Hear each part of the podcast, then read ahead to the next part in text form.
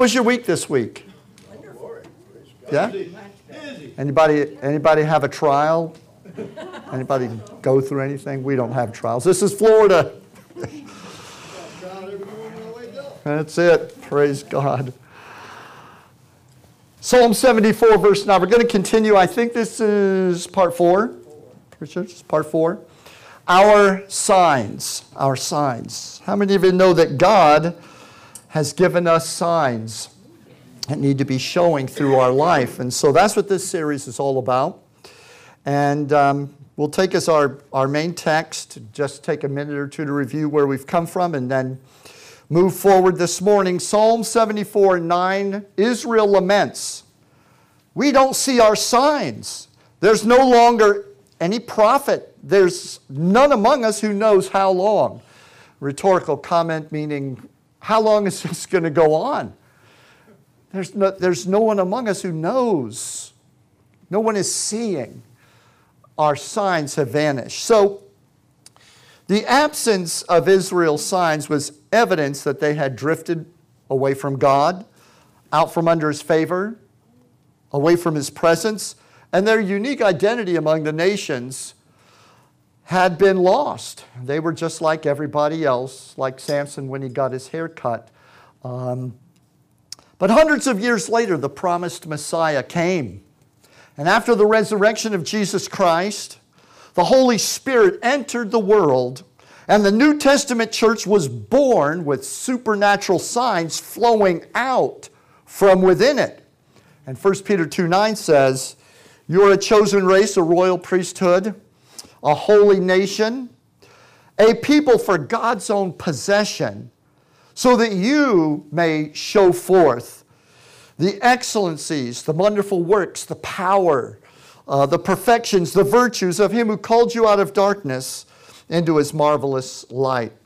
Now, the Old Testament signs were an indication that the God of heaven had come down and was moving among them. But these New Testament signs, which we're pulling out of the book of Acts, um, these New Testament signs that flow out from the midst of us, they declare that we are the house of God, that He's tabernacled with us, and when they're flowing, God is in the house. That's what the signs say. God is in His residence. And there is no scriptural evidence that God ever intended to turn His heaven born, spirit connected church over to an earthly institution. We're called to be more than signs of what we believe in. We're called to be living signs of what God is doing. That's the signs of God.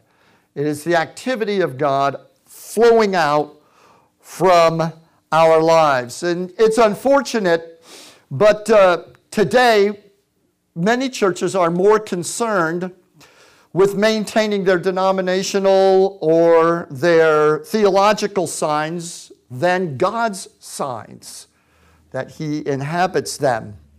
Therefore, until Jesus returns, these signs of God should be flowing out from us as a people, collectively, out from our lives as individuals. And if we don't see these signs, like Psalm 74, verse 9 says, we ought to be crying out to God in prayer. It ought to, be, it ought to just be immediately go to number one on the list prayer and intercession for reconnection with God, a people for His own possession, so that we can show forth the signs of Him that called us out of darkness. Now, the seventh sign on my list is laying on of hands. This sign is a divine function of the Holy Spirit. It's not a religious symbol, but an impartation of the anointing of God.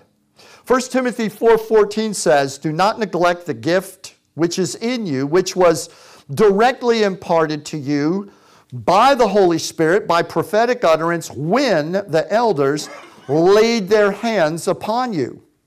So, through laying on of hands, the Holy Spirit installs ministry gifts, such as we read about in Ephesians 4 11, apostle, prophet, evangelist, pastor, teacher, and other ministry gifts installed, imparted, and installed in people through laying on of hands. Through the laying on of hands, the Holy Spirit imparts healing, miracles, deliverance, the baptism in the Holy Spirit. In Acts 19 and 6, the scripture says when Paul laid his hands on them, the Holy Ghost came on them, and they spake with tongues and prophesied. Now, most of what we see today in, in the practice of laying on of hands is more of a gesture of sympathy or of authority of approval on behalf of the church or of a sympathetic people for whatever you're going through.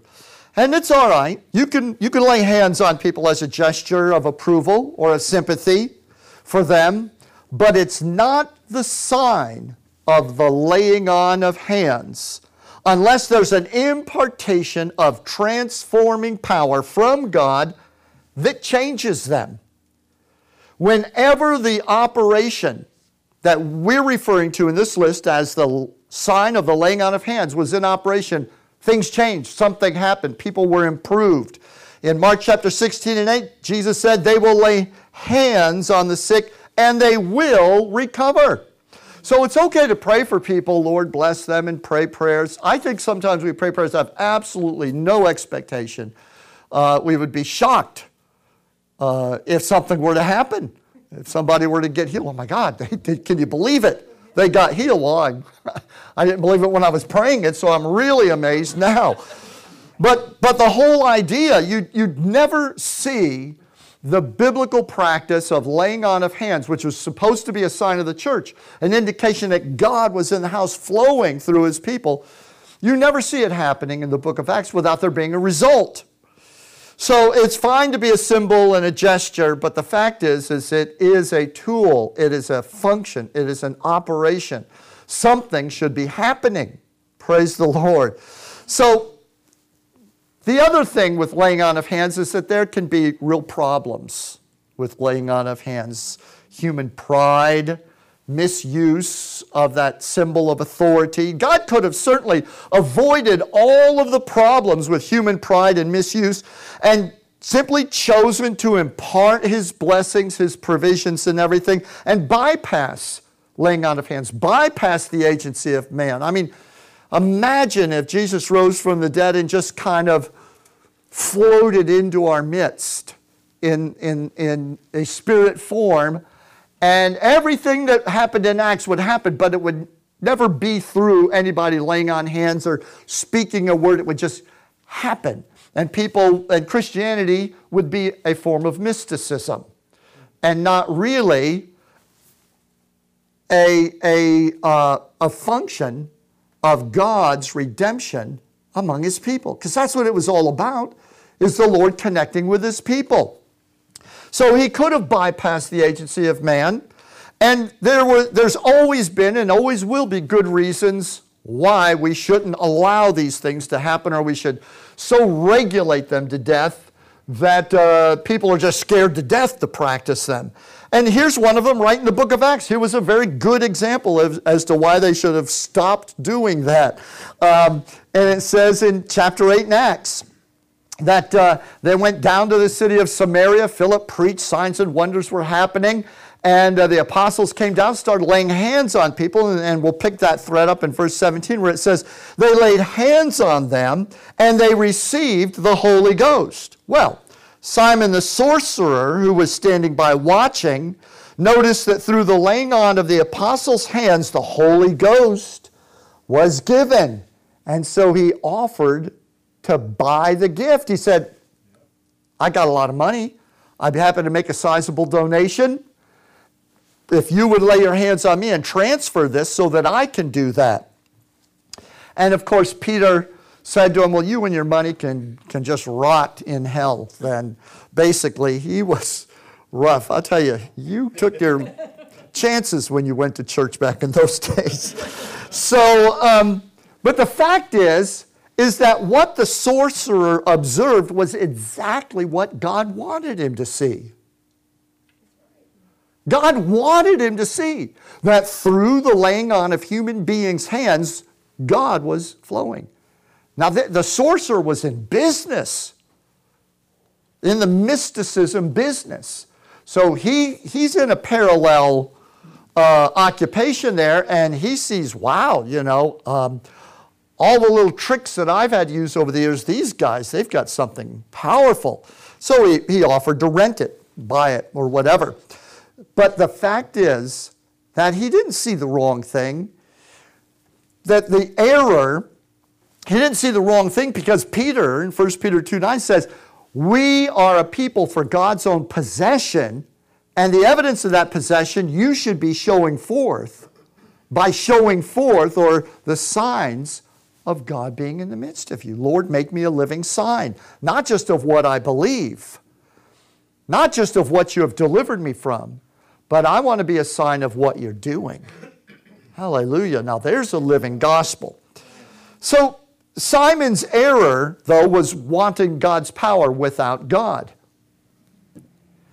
You know, people are willing to give God credit, but they don't want to commune with God for God to flow through them. And see, that's the difference, is that the signs of the church occurred as the people used their communion and fellowship and submission and obedience to the Lord and drew close to Him. And the closer they drew to Him, the, the fainter the world became.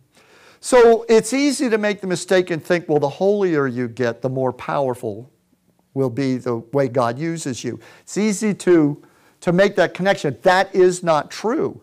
It wasn't them getting holier, it was them getting closer to God. Holiness was just simply a byproduct of them getting close to God. So people even make a mistake when they pursue holiness rather than pursuing Jesus Christ, pursuing the Father, pursuing fellowship with Him. And so God, however, is fearless in His love. Perfect love casts out fear, right? God practices what he preaches. He's absolutely fearless in his love. He risks us messing things up like they, like they got into a mess in Corinth. He's not worried about it at all. He's, he's got people like the Apostle Paul to help straighten it out, jerk the slack out of, out of uh, what the, the foolishness when people get into it. But the Bible says, let all things be done decently and in order. And some people are so wed to that decency and in order that nothing ever gets done. We got to make sure everything's decently in order. Once we get those hatches battened down and everything's buttoned down, nothing's moving, nothing's happening. So you sail, you, you launch your boat, and then you trim your sail. You get out there and, and then you learn the finer points of sailing. Until you get out in the water, you're not going to learn anything. Uh, just sitting there with a chalkboard and a piece of chalk and listening to a lecture.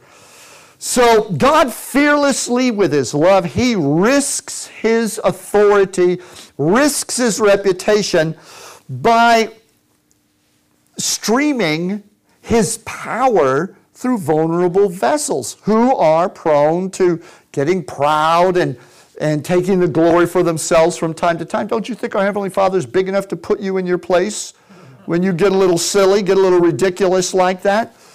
You know, God is a father. And, and part of being a father is that he guides and he corrects us. So he does, not, why would God cut off his nose to spite his face? Why would God cut the glory off, the manifestation of the glory of God out of the church just because people can sometimes become like the Corinthians. But the reality is, is the, that the Lord loves this. He loves dealing with us. He loves teaching us and, and flowing through us. Why? Because that speaks to the world. You see, the unsaved, they see that, and they see God working through people that are trying. What an awful message it would be to the unsaved if they saw perfect Christians floating an inch off the ground, never deviating, never making a mistake, just absolutely pristine. And the world would look at them and go, well, no wonder signs and wonders happen through them. But who could be like that? That's not the message of the gospel.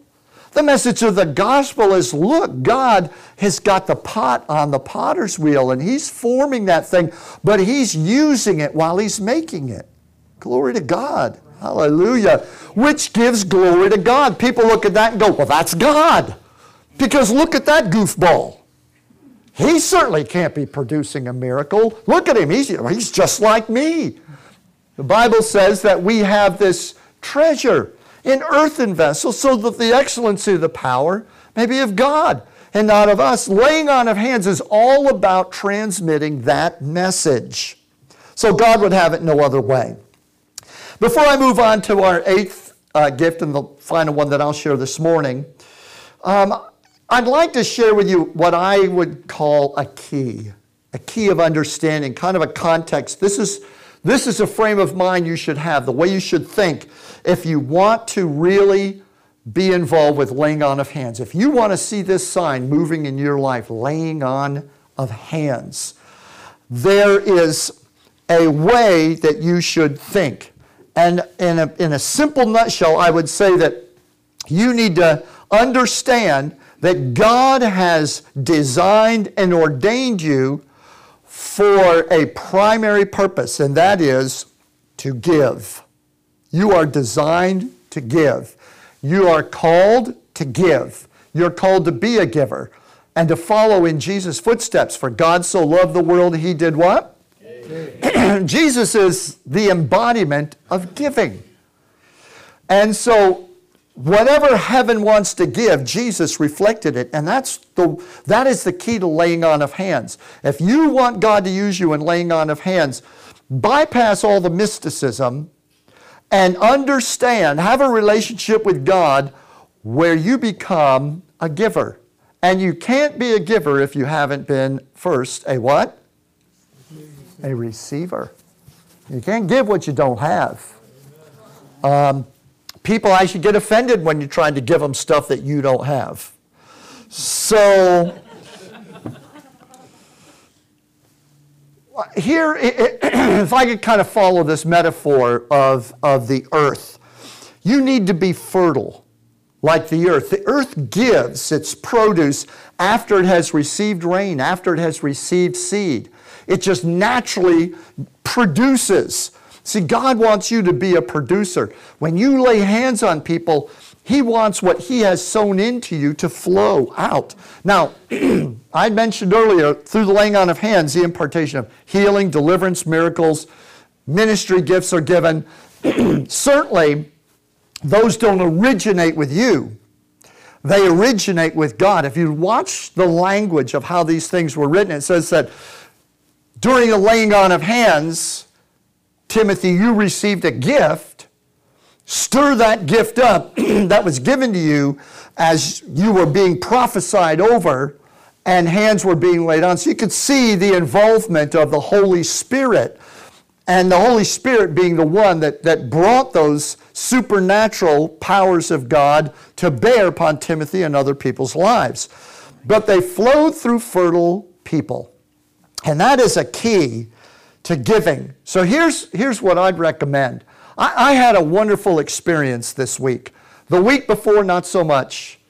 Um, I've been, I'm, Ter, Pastor Terry and I were working on a few projects of the church, putting some folding tables up. Uh, we pulled a toilet out. We had to remodel a wall that had rotted uh, in the men's bathroom and everything. By, by the way, feel free to appreciate that job when you, because the week before when we did it, we got into a mess with that wall.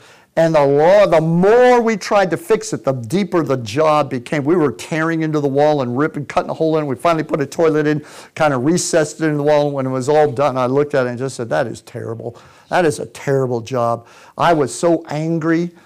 I admit it. I was getting angrier and angrier as the day went by. I was so miserable. And then I was working on a project at my house, won't even go into it. Same type of thing. I was just trying to make things work quickly. And it just was awful. So I repented. I said, Lord, I, you know, I, I did terrible work this week. It was just bad. And uh, please forgive me. The Bible says, uh, uh, commit the work of your hands to the Lord, and so shall your thoughts be established. And Lord, I got up in the morning. I, I didn't pray like I should, spend time with you, just rushed off and into the day. And the day grabbed me and had its way with me and threw me back into bed angry. Um, so I repented. I said, I'm going to go back and tear those jobs out and I'm going to redo them God deserves to have them done right, and, and I deserve to have to redo them. so, at any rate, um, I prayed and I went and did and they turned out beautifully. Tuesday, which is my day off, my day off, so that you'll, Kathy's not here today, so I can say this, so you'll sufficiently have sympathy for me and feel bad for me. I don't really have a day off. I get worked like a redheaded stepchild on Tuesdays. Got a list this long of stuff that needs to be done at the house. So that's what my day off consists of. Um, and Thursday, we're down here hitting projects. So, boy, I'll tell you, this past Tuesday and Thursday, it was like heaven on earth. Oh, me and Jesus had the most wonderful time.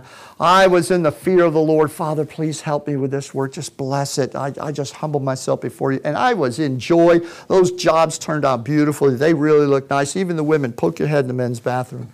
Just take a look in there. So, at any rate, bottom line is I'm trying to bring a point out. Live and work whatever you're doing with Jesus. Do everything you do with Him. Let Him get involved in your life because when you do, you're receiving. You're receiving His grace, you're receiving His joy. Your work is turning out good. People will praise the work of your hands. They'll say, Wow, that was great. You do such a great job. And you know, you know it's the Lord. When you live like that, you eventually get to the point where you know, I have the Lord. I'm full of God. I'm full of the Lord. You don't get full of the Lord because you ran into church 10 minutes before the service and threw out a prayer while all week long running around and not having any fellowship with God.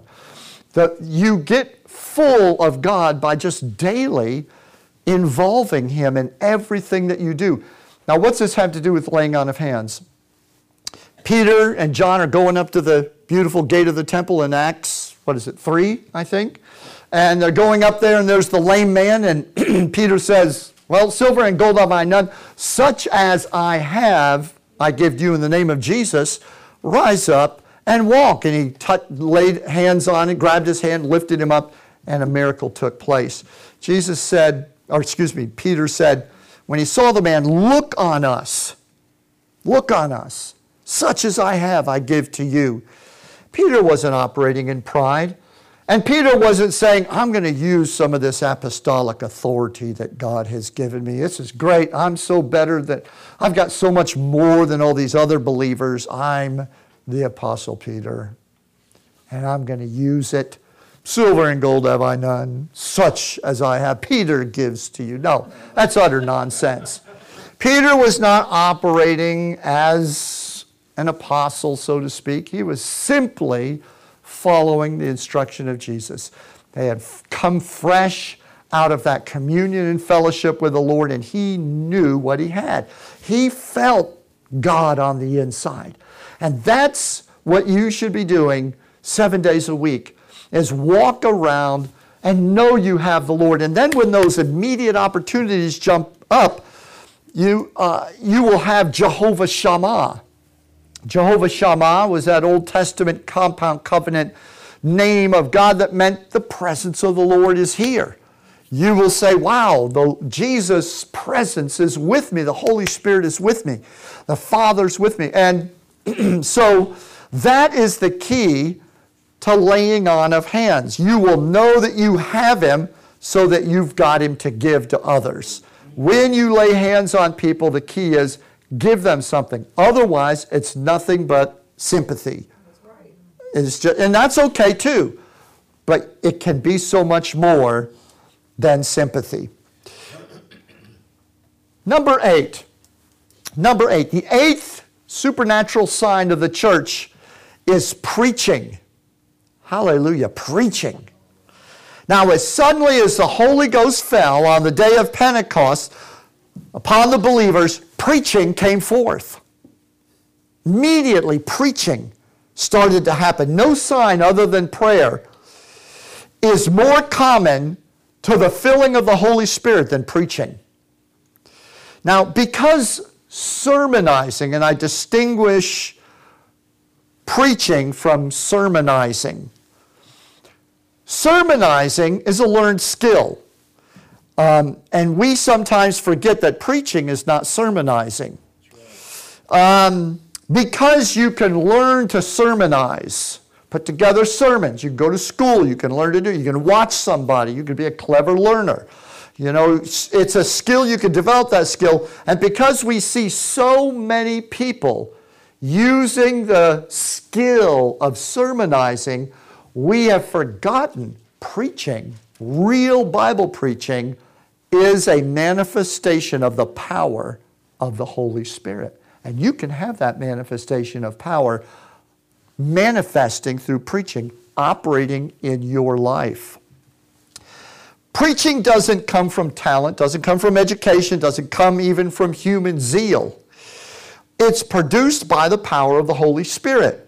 In Ephesians 6 and 19, Paul writes to the Ephesians, he says, Pray for me that utterance. Everyone say utterance. utterance. We don't use that term utterance too much anymore, but you know what it means. Utter is to speak forth.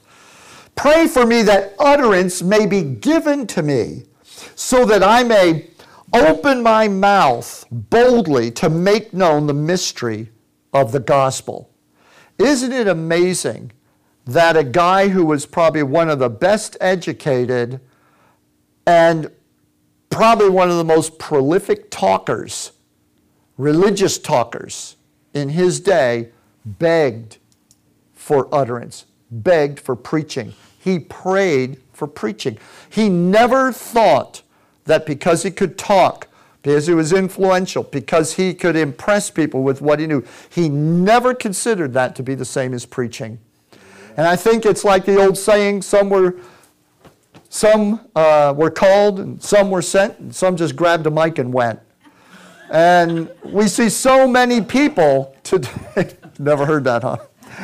You see so many people today, and they're operating not under the supernatural anointing of preaching, but they're simply operating under a skill set that they've learned. Maybe they've had it refined with an education or, or something, or maybe they've come under a great preacher and, and they've learned. But we forget, Paul called preaching utterance. Pray for me that I may be empowered with preaching so that I can make the gospel known. Now, that to me says a lot. Paul never thought that the true sharing of the gospel would happen the way God wanted it to happen because smart or talented people got up and talked about the gospel. He said, I need to make this gospel known. I need to impart it so that we see a result. And that can't be done unless I have been anointed with preaching. Wow. Now you might think, oh my God, I can't even, I can't even talk, I can't even open the Bible and talk to my kids.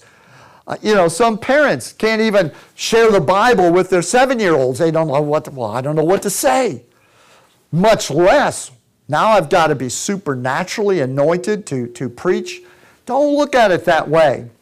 Look at it this way. Yeah, maybe you, maybe you are not skilled at uh, calling out chapters and verses and putting all those thoughts together, I would suggest study.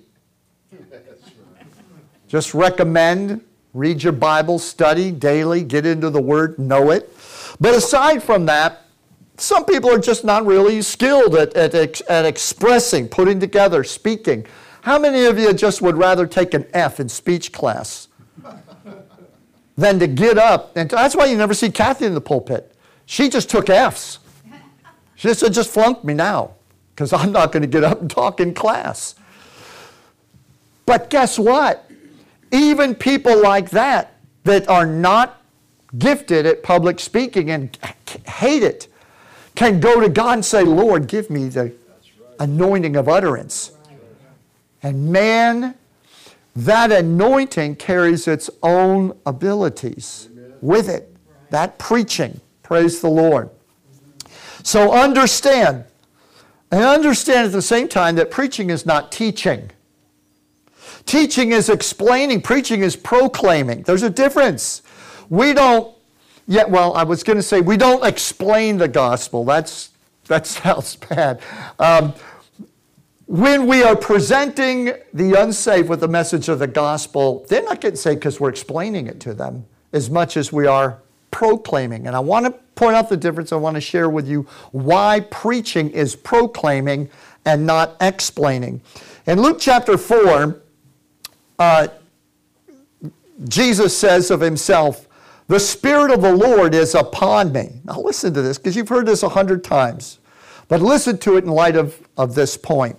The Spirit of the Lord is upon me because He has anointed me to preach the gospel. He anointed me to preach. He anointed me to preach the gospel to the poor. He sent me to heal the brokenhearted. Listen, it goes on. And to preach deliverance to the captives, recovering of sight to the blind, set at liberty those that are bruised, and to preach the year of the Lord's favor. So the Spirit of the Lord is upon me to preach the gospel, preach deliverance, and preach the year of God's visitation and favor. People, we would have more responses to the gospel, we'd have more deliverance, and we'd have more of God's favor if there was more preaching. Amen. Now, I'm not talking about sermonizing, I'm talking about Holy Ghost anointed preaching. If Holy Ghost anointed preaching comes from the Holy Spirit, produces the gospel, result produces deliverance, produces the Lord's favor. My goodness, you would think people would be signing up all day long at God's desk. Sign me up. I'm going to seek God for this gift to be manifest in my life.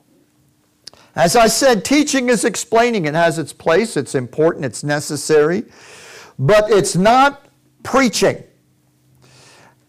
Explaining may lead to people understanding. But understanding doesn't necessarily lead to people deciding. Proclaiming leads to decision. You know, in Matthew 4 and 17 it says, From that time Jesus began to preach, saying, Repent, the kingdom of heaven is at hand. You think Jesus could have talked people into things? Have you ever read how that he would have these confrontations? And I thought, you know, if he wanted to, he could have had those Pharisees eaten out of the palm of his hand. He could have had everybody eaten out of his palm of his hand. Jesus did not use the power of explanation. He did not use teaching to grab people by the mind and talk them in to the decisions that he wanted them to make. They needed to make those decisions from the heart. Decisions are made from the heart. Decisions aren't made from the head. There's no amount of information that can force a decision. Proclamation leads to decisions. In 1 Corinthians chapter 1 it says, For after in the wisdom of God, the world through wisdom did not know God, it pleased God through the foolishness of preaching to save those that believe. So God, with wisdom and knowledge, creates the universe, creates the world, but then the world, the people of the world rise up, and with wisdom and knowledge, they can't figure out what's going on. That's what sin did to them. And so they can't figure out where they came from using knowledge. And God chose, in His infinite wisdom, to use preaching, proclaiming, this is the truth. Boom. This is the way. Walk ye in it. And not bothering to talk people into it, not bothering to take all 10 or 12 of their objectives and eliminate all of them because you know something, you can eliminate all 12 objectives. You're not going to get a decision, you're going to get another 12 object, uh, objections. Taking away people's objections does not bring them to decisions.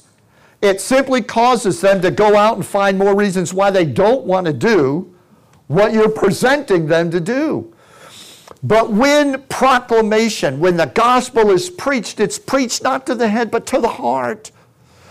And I was an atheist, a complete and total orthodox atheist. Got saved alone in my bedroom one night, had never heard a sermon, had never been in church, had never opened a Bible in my life, never prayed, never tried to seek God, didn't believe there was anything to seek.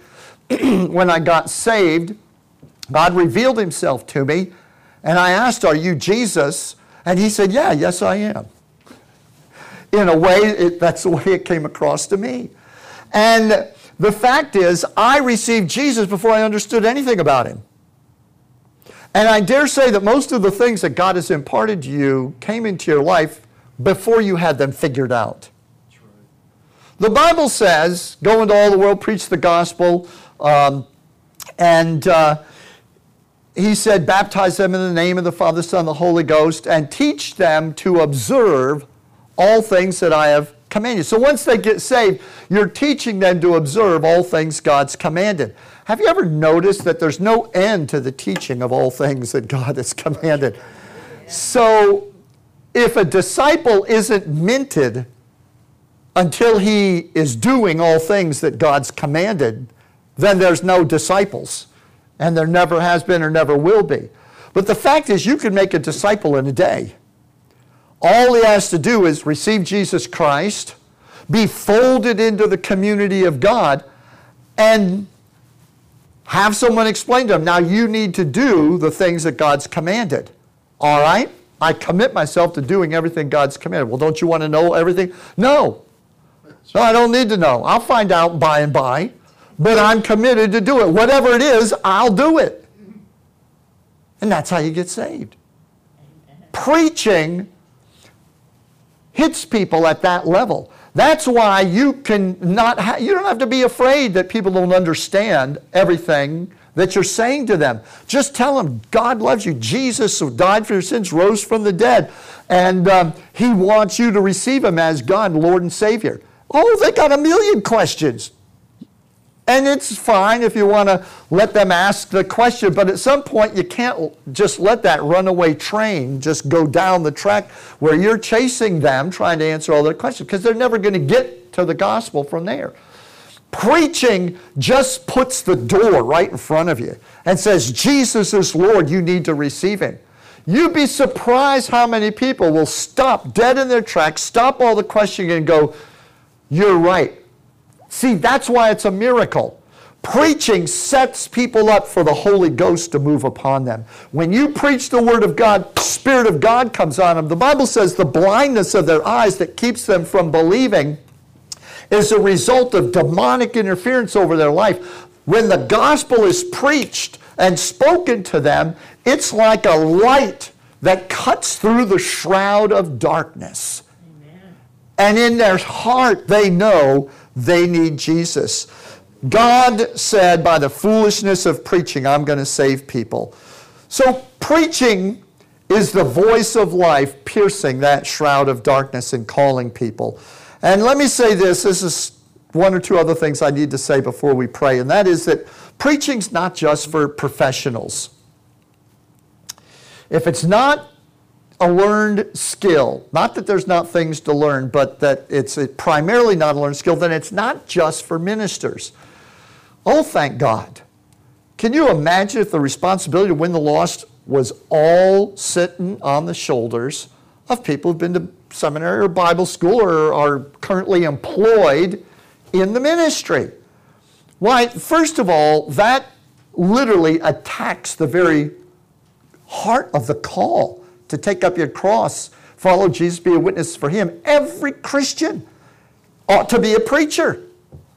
Whether you're preaching to your kids, and by the way, you're not a preacher just because you can use a hanky and raise your voice. sometimes, sometimes the test for a preacher is when I grab the mic, does sweat pop out on my forehead? If sweat pops out on my forehead and my voice gets a little growl in it, ooh, that boy's anointed to preach. You see that? I see that. Get the hanky out, mop up the forehead, and go to it. See, that, that may be a style. I've seen preaching like that, and I've seen behavior like that that wasn't preaching. And but preaching can be with a soft voice. Preaching can be, you can sit down and preach. You could be driving in your car and preach to somebody next to you. Why is, how is preaching different than just witnessing to somebody? In many cases, witnessing is preaching if it's got those right, proper elements. It is simply speaking the gospel. What is the true element of the gospel? It is that Jesus Christ died for your sins came into the world. He is God and He rose from the dead and He is calling you to Himself and you need to receive Him. You've just preached.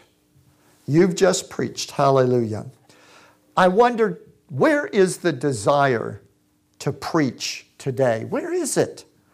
Increasingly, numbers of young Christians seek ministry positions as musicians, entertainers, community workers, administrators. But where's the burning desire to preach? It seems there's a diminishing interest in preaching the gospel.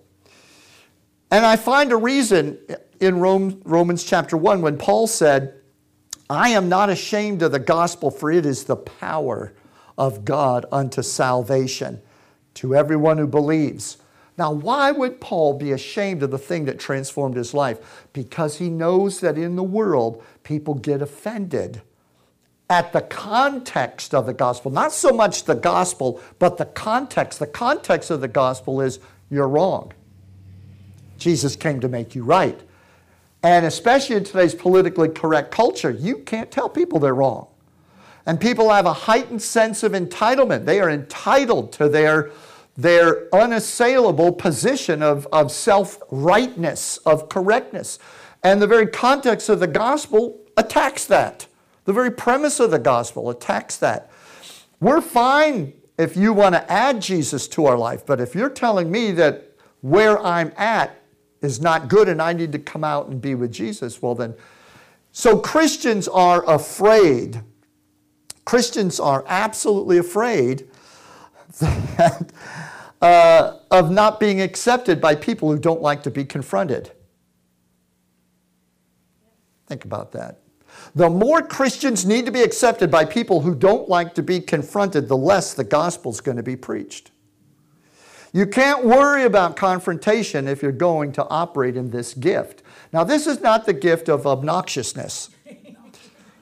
Just so that you know, just some people think you're not preaching until you make people mad. You're not preaching until you offend somebody. But that, I hope that we know that's not true. The sign, the sign of preaching needs Christians who are alive enough with the love of God to be dead enough to the pressures of political correctness and become brave enough to preach the gospel. That's what we need enough love to not worry about what people think and preach the gospel and reach them. And I'll close with this thought preaching the gospel, the, that anointed sign of preaching, is the spiritual homing beacon for lost hearts that are adrift in a world of darkness, of sin. Man thinks with his head, but he sees with his heart. You can talk to the head all day long, he's never going to see Jesus. You preach to the heart, he'll see what his head is blind to. Close your Bible and stand with me this morning. I'd like us to have our closing prayer around these two signs.